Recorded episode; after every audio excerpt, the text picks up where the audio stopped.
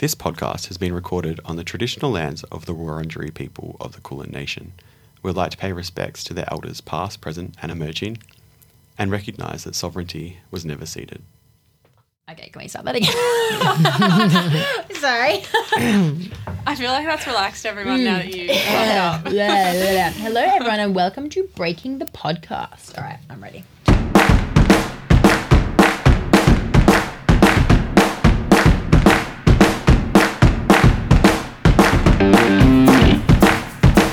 Hello everyone and welcome to Breaking the Podcast. I'm Sophia Barrett and today I'm joined by my lovely co-host Eleanor Wilson. How are you, Elle? I'm very well, Sophia. I'm super excited for today's show.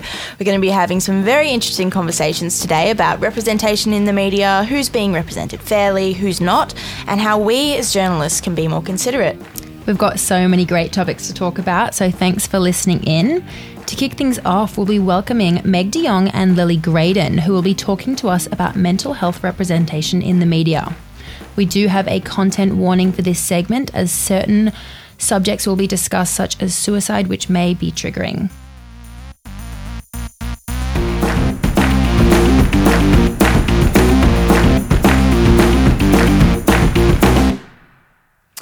Yes, well, welcome to the podcast, girls. How are you both? Yeah, good, thank you. How are you? Good, thank you. Yeah, thanks for having us. Of course. Now, obviously, mental health is quite a sensitive topic for many people, but it's also quite prevalent in our society. What role does journalism play when it comes to reporting on mental health? Yeah, the reporting of mental health really does play an important role in informing society. Journalism has the power to impact positively or negatively on this. And journalists need to tell these stories because it can aid in the deconstruction of stigma and the negative stereotypes that sometimes unfortunately surround mental health. So would you say it's in the public interest to report on mental health? Yeah, of course. Yeah, that being said, it's imperative that journalists report ethically on mental health, stating things like mental health is incurable and coming in with inaccurate facts and statistics can reinforce common myths and stereotypes. Right, so what would you say are important ethical factors to consider when reporting on stories that feature mental health? Yeah, well, ethical journalists report about mental health. They have to be responsible and accurate to help the community better understand the experience of mental illness. They should encourage help-seeking behaviour by doing things like including additional information such as helpline numbers, websites, support services, and often feature perspectives of people who aren't exposed to it. So that can include the carers, the mental health workers and the organisations in the mental health sector. And this can give accurate information about mental illness and specific mental disorders. I'll hand it over to Meg as well. Meg, is it ethical to report on stories of suicide? Yeah, so it's actually a myth that suicide shouldn't be reported on, and responsible reporting of suicide can actually reduce the statistics. Okay, can you give us an example of when that happened? So back in 1997 when Kurt Cobain, who was the famous member of the band Nirvana, he died from suicide, and an Australian study found that rates of suicide among 15 to 24-year-olds declined the month following his death. That's really interesting. So what should journalists be doing when reporting stories of suicide in the media? So it's really important that journalists are responsible with the facts they report. Journalists should also exclude details about method and location of suicide. Also not representing it in a sensational or glamorised way is really important, and all reporters should just aim to discuss the issue respectfully. Certainly. And have you found that celebrity culture has influenced mental health being reported in mainstream media? Well, in recent years we've actually seen a shift in the way people are viewing and talking about mental health. So conversations about anxiety, depression and addiction have moved from the private to the public sphere, which is really fantastic. According to mental health experts, public figures opening up about their struggles can help break down the stigma. Can you give us some examples of celebrities opening up to the public about their mental health struggles? So Chrissy Teigen is a pretty well-known case. She, of course, is the presenter and public personality in America, married to John Legend.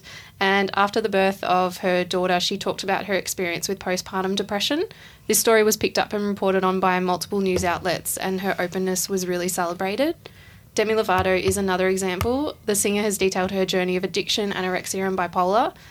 The Rock has opened up about having depression in his early 20s, and the actress Kristen Bell has been really candid talking about her use of medications to help with her anxiety and depression as well.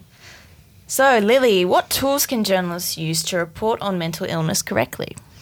Yeah, there's heaps of resources out there for new journalists who want to know a little more. Things like Mindframe is a super helpful organisation that focuses on the rightful reporting of mental health. They also provide a lot of data and statistics that can give context and insight. Another great one actually for awareness and assistance is the Black Dog Institute. But for the budding journalists, it's always safe to go with the MEAA. That's a great place to look for reporting guidelines. And for anyone listening who is struggling, you can reach Beyond Blue at beyondblue.org.au, or you can call Lifeline on 13 1114, and just know you're not alone and to check in on your friends as well. Thanks so much for that brilliant and very relevant insight. That was Meg de Young and Lily Graydon. Following on from this, we now have a story from John Moyle on his experience of mental health representation in Australian courts. John has been researching the way personality disorders affect sentencing and the problems facing those with this diagnosis. Research done by SANE Australia has said approximately 6.5% of Australian adults meet diagnostic criteria for at least one personality disorder. John's story looks at the potential problems these people may face in a criminal trial. I'm at the trial of a young woman who has been convicted of arson. She sits behind me, separated from the rest of the court by a low rail. She's been in and out of juvenile detention because she is a fire starter, as the courts say. In the past, she burned down a supermarket.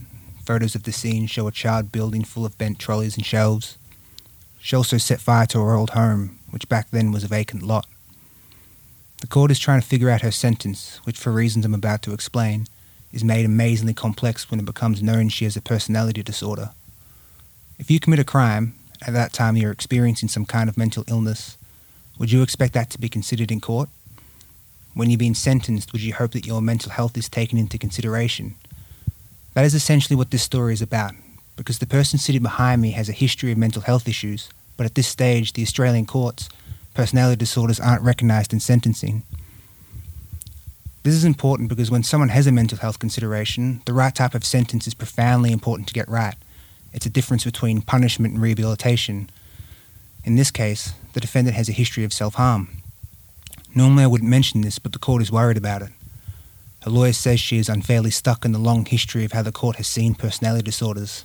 The judge agrees, describing the current state of sentencing as widespread consternation. This confusion does have a long history, but to put it briefly as possible, the legal system is having a hard time understanding what a personality disorder is, how serious it can be, and how it can affect someone's choices. Historically, when the court looks for mental illness, it has prioritised diagnosable brain diseases, like schizophrenia, for example. Dr. Ian Freckleton, QC, wrote this is because personality disorders have symptoms more subtle than fluid delusions and hallucinations. This means that personality disorders are much harder to understand because they are more subtle. But more subtle doesn't mean less serious. They are harder to see because, unlike brain diseases, personality disorders exist in relation to normal traits. This means that seeing this illness requires an understanding of when and how someone's personality becomes a disorder. It means the court needs to be able to interpret the hazy margins of when our idiosyncrasies, our personal traits, become illness, when they become something we can't control.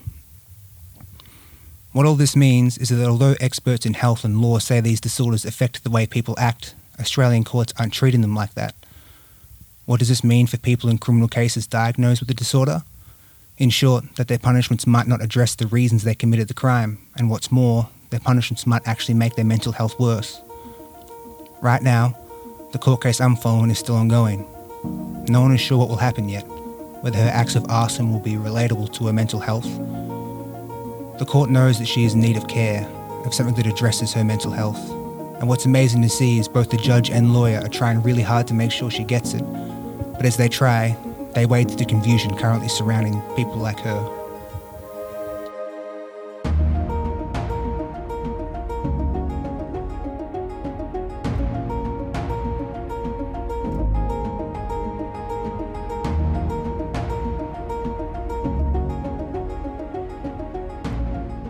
Next up, we welcome Ned O'Brien to the podcast, and you are going to be chatting to us about all things sports, well, specifically ex-athletes who have made the jump from sports to commentary.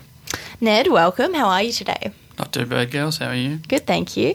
Now, being a sports commentator is certainly not an easy feat for anyone, and journalists can spend their whole careers trying to get a gig in the field. How do ex-athletes fare when it comes to commentating? Are they popular among viewers? Well, from the people I spoke to and asked as part of a survey, it differs. There are some people or journalists and media personalities who are quite popular, while there are others who people would just disappear off their TV screens and from their airwaves. Some former athletes, take their profession quite seriously and enjoy their work, while there are others who seem content to do the bare minimum and continually get away with doing so. What do people like and dislike? For example, the viewers are very out on Channel 7's special comments commentator for the football, Cameron Ling.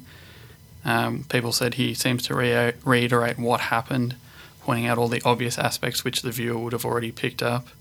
And there also seems to be a reliance, especially in the football and basketball world, where raw counting stats are used to emphasise or back up a point. But nowadays the sport is moving into the age of analytics, where more advanced metrics give a better indication of a player's ability. And does this differ from sport to sport? Yeah, it does, for sure. And I'd say even from broadcast to broadcast, it differs. With cricket, as an example, Shane Warne on Channel 7 is often quite over the top and trying to dominate conversation and dictate terms, while ABC Grandstand has always been a station that's rated highly during the summer. And that's mainly because their personality, whether it's just their personalities or their training.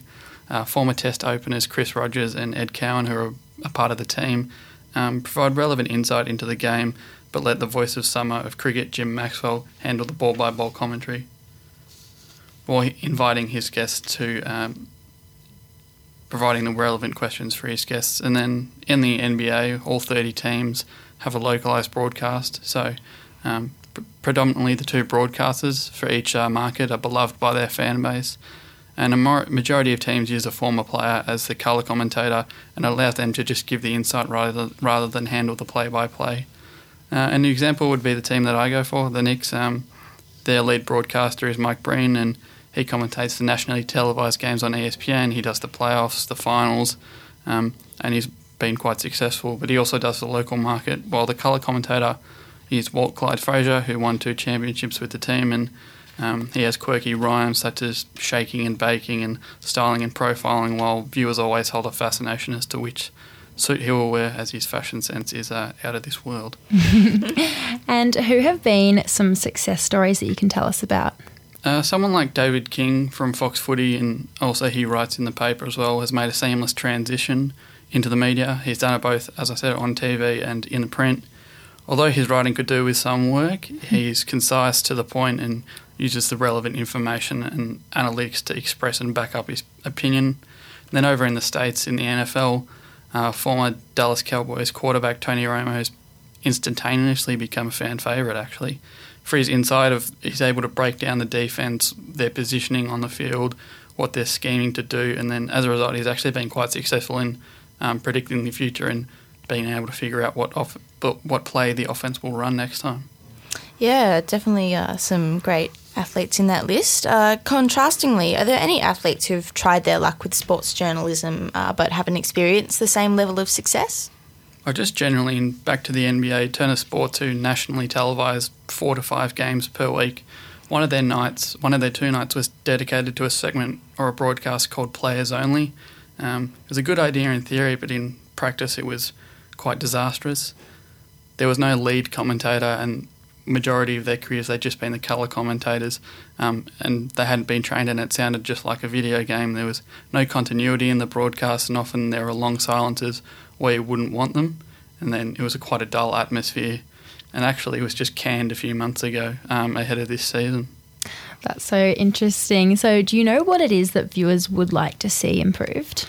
The top answers I received from the survey was training, the sense of entitlement and the formality. Players can often be employed right after their career has ended and without any prior training or experiences. Viewers said there seems to be a sense of entitlement where they feel their opinion is more valid because they played the game and they don't believe they could ever be wrong. But as is the case with everything, the game and the sport changes. It's constantly evolving. What was correct a decade ago isn't necessarily the same right now. And the formality was something I found to be quite interesting. People seemed to be fed up with the overuse of the slang. The top cultureds in the category were Shane Warne and Cameron Ling. The use of I reckon, bloody, ain't, and Shane Warne's inability to pronounce Australia as Australia, and constantly referring to players as the boys, lads, gents, and the overuse of nicknames too, which the broadcasters themselves can be guilty of, especially Bruce McAvaney on Channel 7. And, you know, it's a professional broadcast and people want, you know, a professionally done job, not the lads shooting the expletive at the pub. Certainly, I agree. Thank you so much for that insight. That was Ned O'Brien talking about ex-athletes in the media. You know what, Eleanor, I was just having a think there, and I feel as though when I think of sports commentators, I don't really hear any female voices popping up. Yeah, that's actually very true, Sophia. I mean, you've obviously got... You hear Sally Pearson a bit, sometimes Sam Stosur, but I'd certainly say it's more of a male-dominated field. In fact, I think I'd go as far to say that journalism in general has quite a strong male presence. Well, are Eleanor and I correct, or are we imagining this gender disparity in media? Cherie Ratton has more. There is a sense among Australians that journalism is biased when it comes to gender. Indeed, even in 2019... white men dominate the screen. In his 2016 article, A Balanced Media, Not When It Comes to Gender, Gavin Morris says, a media that primarily talks to people like me simply does not accurately reflect the world any of us live in. It's unrepresentative, it's inaccurate, and it's boring. It may not be a surprise that women still have a long way to go in Australia. Women still don't get paid as much as men, and they are often stereotyped as being fit only for motherhood and staying at home. As in the journalism industry, while news organisations are increasingly employing more women, those who are interviewed are mostly males. There are more women than men studying journalism and gaining employment, but very few make it to senior jobs.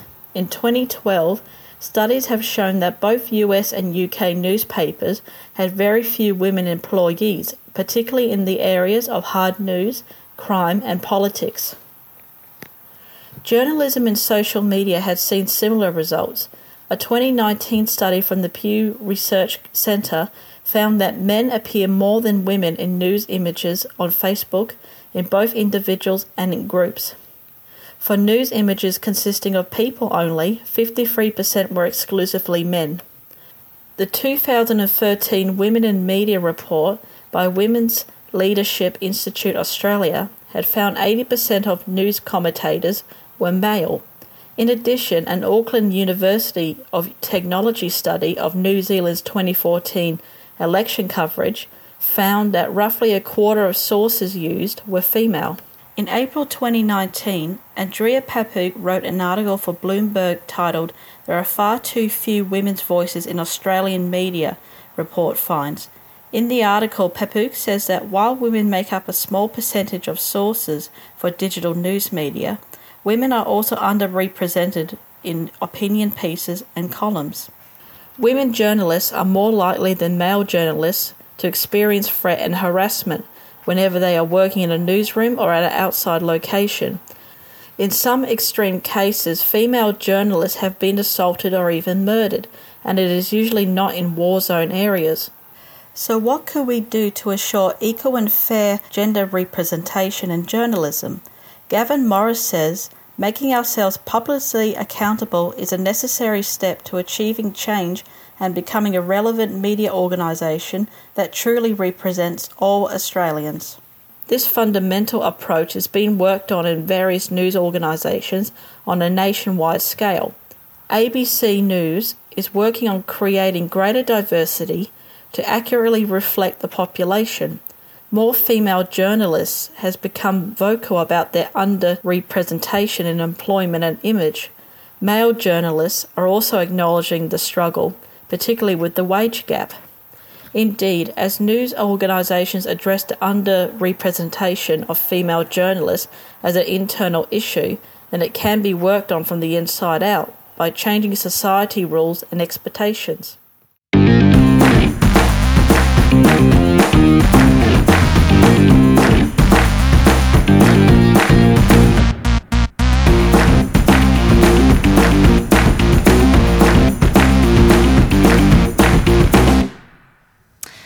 Certainly some very interesting discourse on gender representation there. Thank you, Cherie. Yes, well, as we know, Elle, in today's society, gender is not constrained to just be male and female. You're certainly right there, Sophia. There are an array of different genders on the spectrum and pronouns to match. But is this recognised in the media? And to what extent should journalists go to ensure that they are respecting gender in our modern world? Well, we have the lovely Brie McRae and Simone Itiv with us now to tell us a bit more. Welcome, Simone. Thanks for having me. And Brie. Hey, guys. Good to be here. So gender pronouns in journalism is quite an interesting topic. Yes, it's certainly a topic not talked much about in the realm of journalism. I believe it's important as journalists to keep up with the ever-changing world and now becoming more aware about the LGBTQI community.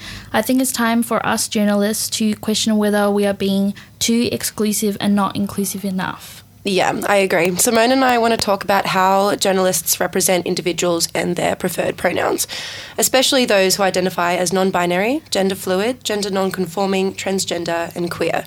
We can see the case with Sam Smith.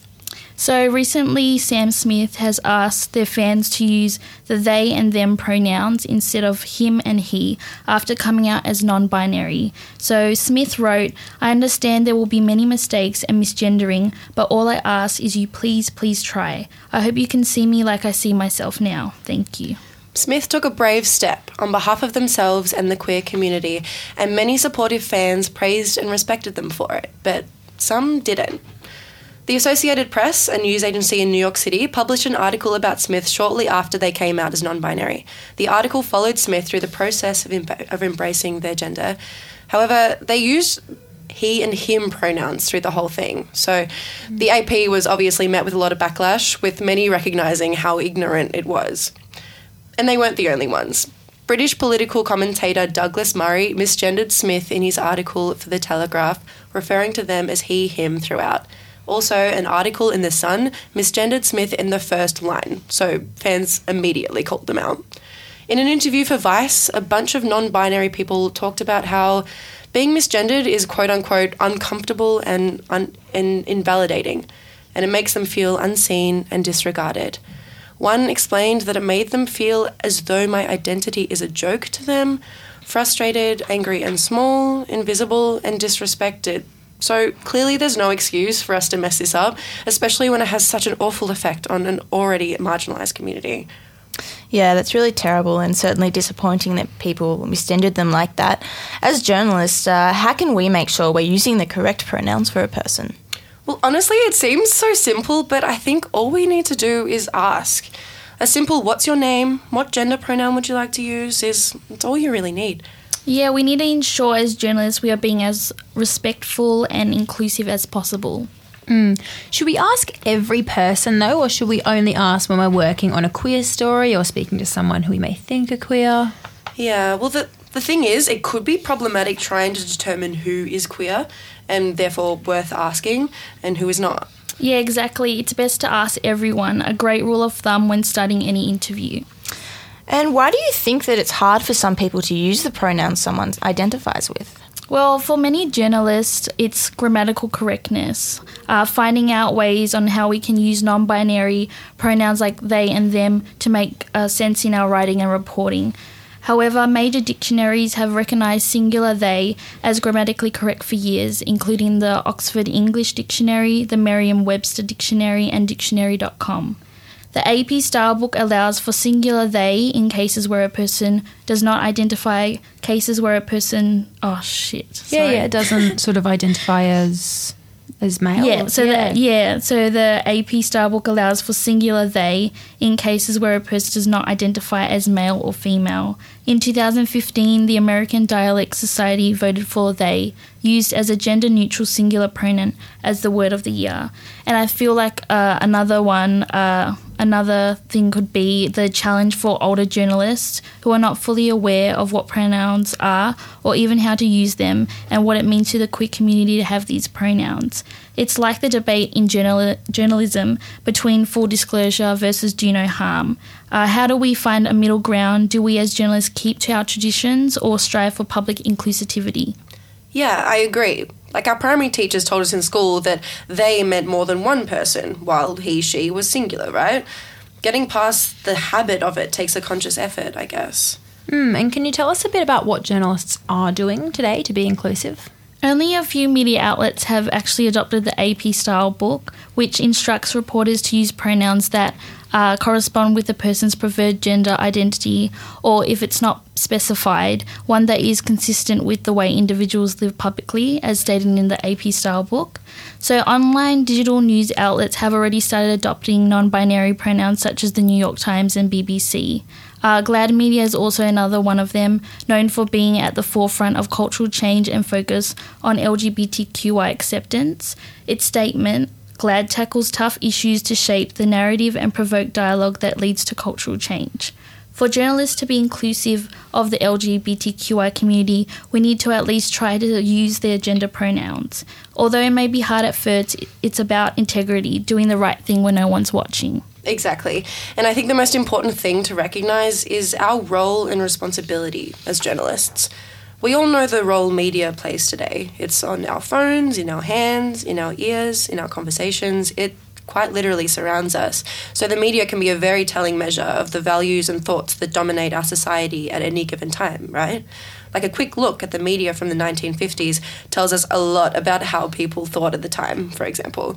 So if one person who doesn't respect the queer community is broadcast on live television, not only does that person appear ignorant, the company looks bad, the broader community suffers, and it has the potential to cast an untrue reflection of how people think today. As journalists, we speak on behalf of an informed society, and it's our responsibility to uphold their values. So we're proposing a credential module on LGBTQI language. It can be introduced as a small badge offered at universities across all disciplines, not just journalism courses.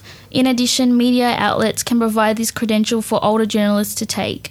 The credential can include the basic terminology, questions to ask a talent, as we mentioned earlier, what pronouns do you use? Mention you as the journalist, your name and pronouns. So example, I would say, hi, my name is Simone Itiv and the pronouns I use is she and her. The rule of not just asking the question to just transgender and gender non-conforming people, ensure to ask the talent and everyone on the team. It's fine to make mistakes. It's something that is so new and it may be hard to remember. If you do use the wrong pronouns, quickly apologise and move on. The worst thing is making a big deal out of it and making the atmosphere really uncomfortable. Yeah, and it's something that can work if all journalists and media outlets are willing to. As Simone mentioned earlier, GLAAD Media has already done it. They already produced a media guide on queer community language, as well as releasing reports on their research on the acceptance of queer people in the media. Yeah, so it's all about having an inclusive tone. The future is inclusive. Like, our society is catching up. We're progressing. We're well on our way to becoming a highly inclusive society. And as journalists, it's up to us to reflect that.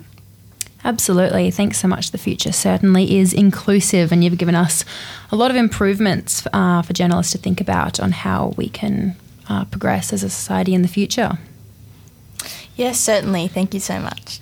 There's, as you said, Sophia, there's certainly many considerations both current and emerging journalists should be making when it comes to respecting minority groups. But unfortunately, it's not just LGBTQI folk who are being misrepresented. We now welcome the wonderful Michaela Tor in the studio with us. How are you, Michaela? I'm great. How are you? Very well, thank you. You've been exploring the idea of how minority groups are represented in the media. What have you found? Yes, so essentially I wanted to investigate the role that media plays in marginalising minority groups within society. And while I was researching, I found that while representation of varying cultures has certainly improved, there is still a long way to go in ceasing the pejorative depictions of minority groups, particularly within commercial media channels. Okay, so you say that there's a long way to go. What do you mean by this? Well, we are living in a time of progress, but this is obviously far from perfection.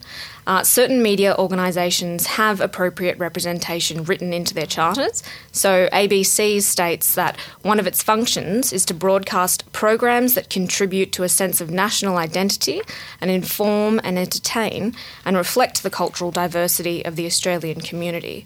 Now, SBS also has a charter that states that its primary function is to provide multilingual and multicultural radio, television and digital media services that inform, educate and entertain all Australians, and in doing so, reflect Australia's multicultural society. But, unfortunately, the major commercial channels still have a long way to go. So I found an editorial review that was conducted in March 2018. And basically what they did was analyse the diversity of broadcast news stories on the different networks. So ABC and SBS favoured stories on politics and international politics respectively, but 7, 9 and 10 covered stories about crime at a much higher rate. And in the case of Channel 9... crime was their most commonly covered type of story. So this is obviously problematic, as crime is often disproportionately associated with members of minority groups. That's really interesting. So commercial networks are representing crime at a much higher rate than ABC or SBS. But how else are minorities being depicted? Well, crime is obviously just one element. So there have been a number of recent high-profile pejorative representations of a particular minority group. Okay, can you go into those a little bit further? Yeah, absolutely. In 2018 in Victoria, there was an uproar about the reporting of African gangs in the media. There was a furore that arose around African violence in Melbourne's West, particularly those of Sudanese descent. And this led to a sudden increase in anger towards the Sudanese community, much of which was covered by the media. For a time, this coverage was so pervasive that a county court judge by the name of Peter Kidd actually spoke out against the media, stating that the reporting on so-called African gangs was both skewed and dangerous. He essentially called out the media for choosing to selectively report on cases involving someone of African descent. He went so far as to say, if you are an African offender, and certainly if you're an African youth of South Sudanese background from the western suburbs of Melbourne, rest assured, your case will be reported upon. This is a fairly damning indictment of the media's bias. I remember that well. And can you tell us a bit more about how else the media represents minority groups? Sure. Well, another broader issue is the depiction of Islam in the media. Since the infamous 2001 September 11 attacks, there has been a negative bias in the media's representation of Islam. And it has been argued that this has fuelled hatred and even violence towards people of Muslim faith. In 2014, the Daily Telegraph linked the perpetrator of the Lindt Cafe siege in Sydney with ISIS, and this was in fact later dispelled by terrorism experts. The problem of linking ISIS terrorism and the Islamic faith is endemic and inaccurate, as protested by countless experts on Islam.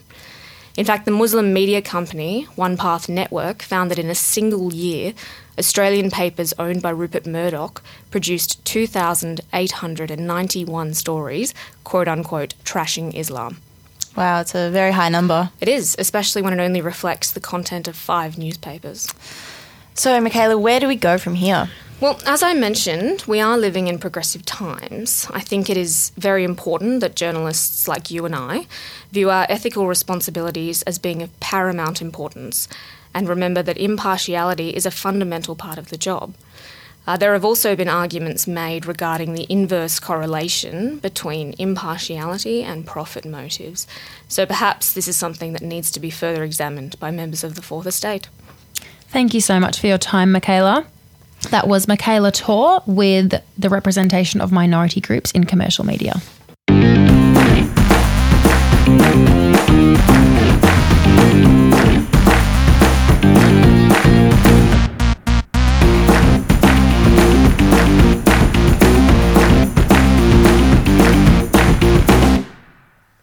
We're now joined by Chisa Hasegawa and Willem van Denderen to talk about the difference between asylum seekers and refugees and how they're represented in the media. Welcome to you both.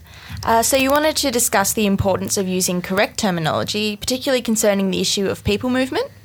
Correct. So as young journalists breaking into the field, we feel it's important to be precise with terminology and definitions, even if people in the public are not always aware of the meanings. The concept of people movement and displacement has gripped the planet in some capacity for generations and continues to feature in political discourse here in Australia.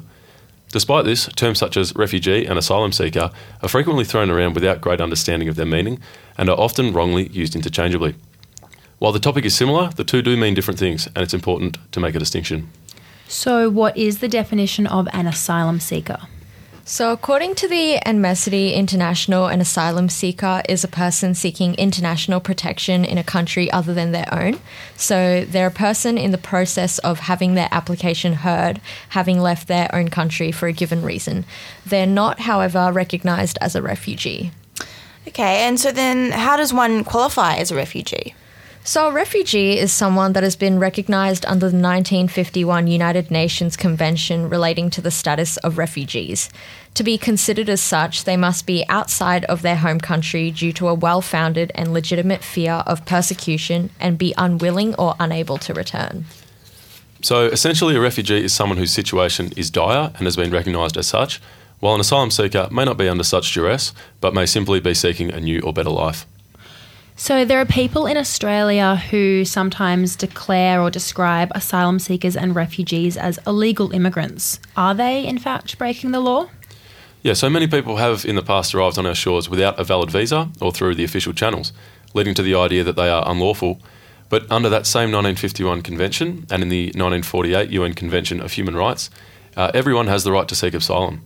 Also, everyone has the right to leave a country and seek refuge and may not have the time to do so officially. So a refugee cannot be penalised just for arriving on Australian shores without a visa, as it's their right to do so. Yeah, so if a person flees a civil war in Africa or Syria, they're of course not going to have the time to sort out official paperwork. So that's where we think the media representation of these people as illegal is extremely disappointing. The demonisation narrative around people fleeing their country as job stealers or lawbreakers is a fair way off the mark. Another disappointing aspect of Australia's representation of asylum seekers and refugees is them as one mass crisis rather than being acknowledged as individual humans. The Tamil family from Billawila has been a recently publicised case of a refugee family, and by having names and faces seen in the public, the narrative has been very different around their scenario compared to that of the many unknown cases. And are there any other terms you feel need to be clarified? So the term migrant falls into the asylum seeker category as well. So that's someone who's moving to Australia or any other country officially. So an economic migrant is also often referred, which means the same thing. So while their home life is not necessarily a threat, they are still seeking better terms and so become economic migrants. And finally, another term that ties in here is internally displaced people. These are those who remain within their own country but have had to move on from their own region. One of the biggest factors in displacing a person is actually water scarcity, a massive issue, of course, in Africa. According to the CIA in the US, more than 24.5 million people in the world are internally displaced. So to conclude, there are a multitude of reasons why people seek refuge in another country, and we feel the flippant media coverage doesn't really help the situation at all. Especially in Australia, which is a country with a long migrant history, it's disappointing that this is still an issue, and it's crucial that we educate the people on the correct terminologies. Certainly. Well, thanks so much for joining us. That was Chisa Hasegawa and Willem van Denderen talking to us about guidelines surrounding refugees and asylum seekers. So now we know a little bit more about minority representation in Australian media, but how does this extend to our First Nations people? A 2018 report by Reconciliation Australia shows that 94% of Aboriginal and Torres Strait Islander Australians believe that they should have a say in matters that affect them. Professor Irene Watson made history more than 30 years ago in 1985 when she became the first Aboriginal person to graduate from the University of Adelaide with a law degree. She says First Nations peoples of this country have their own voice and we need to see Aboriginal voices representing themselves. Sky Mitchell has more. We need to look at the way Aboriginal families, Aboriginal individuals, Aboriginal communities are represented in the media with regard to their relationships to family and children. I think quite often that those media representations lead to, again, very, very significant and negative outcomes for Aboriginal peoples. Irene Watson is the author of Aboriginal Peoples, Colonialism and International Law, Raw Law, a widely studied text which explores Aboriginal ways of being and the incompatibilities with the dominant structure of Western culture. She recalls the Northern Territory intervention in 2007.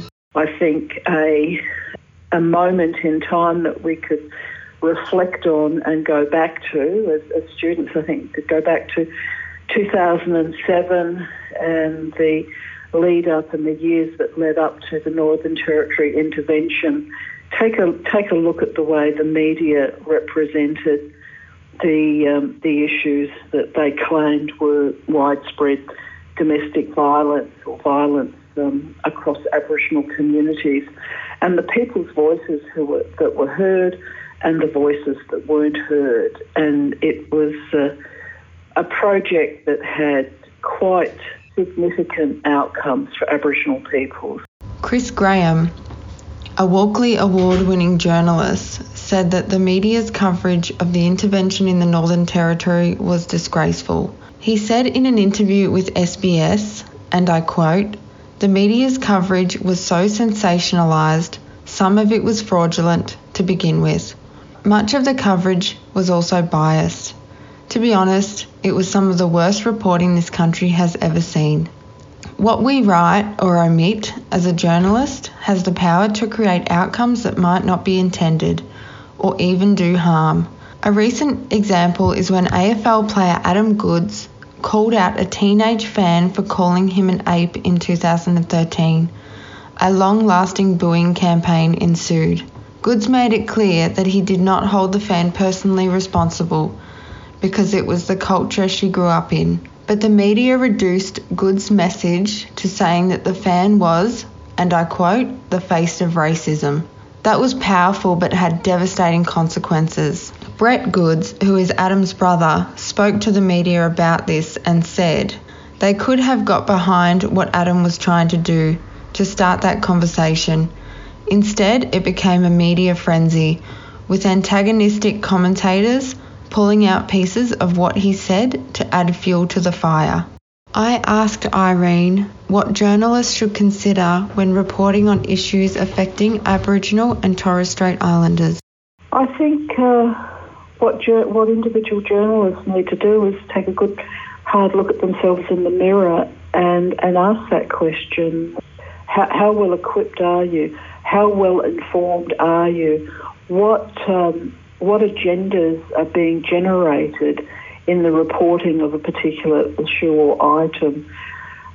What do I bring to that space, and how am I going to represent that?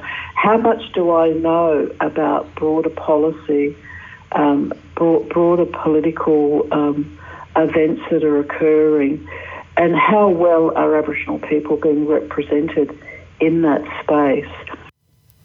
That was Sky Mitchell with Indigenous Australian representation in the media. And unfortunately, that's all we have time for. I've really enjoyed myself today, Elle. Have you? I definitely have too, Sophia. I feel certainly more ethical than I did at the start of the podcast, that's for sure. And thank you to all the wonderful journalists who we heard from today for providing us with some very vital knowledge. Certainly food for thought. For sure. And thanks to you, our audience, for sticking with us. We really hope you've enjoyed this episode of Breaking the Podcast and learned a little bit more about our media representation and our responsibility as journalists in Australia. We hope you'll join us next time. Bye for now. See ya.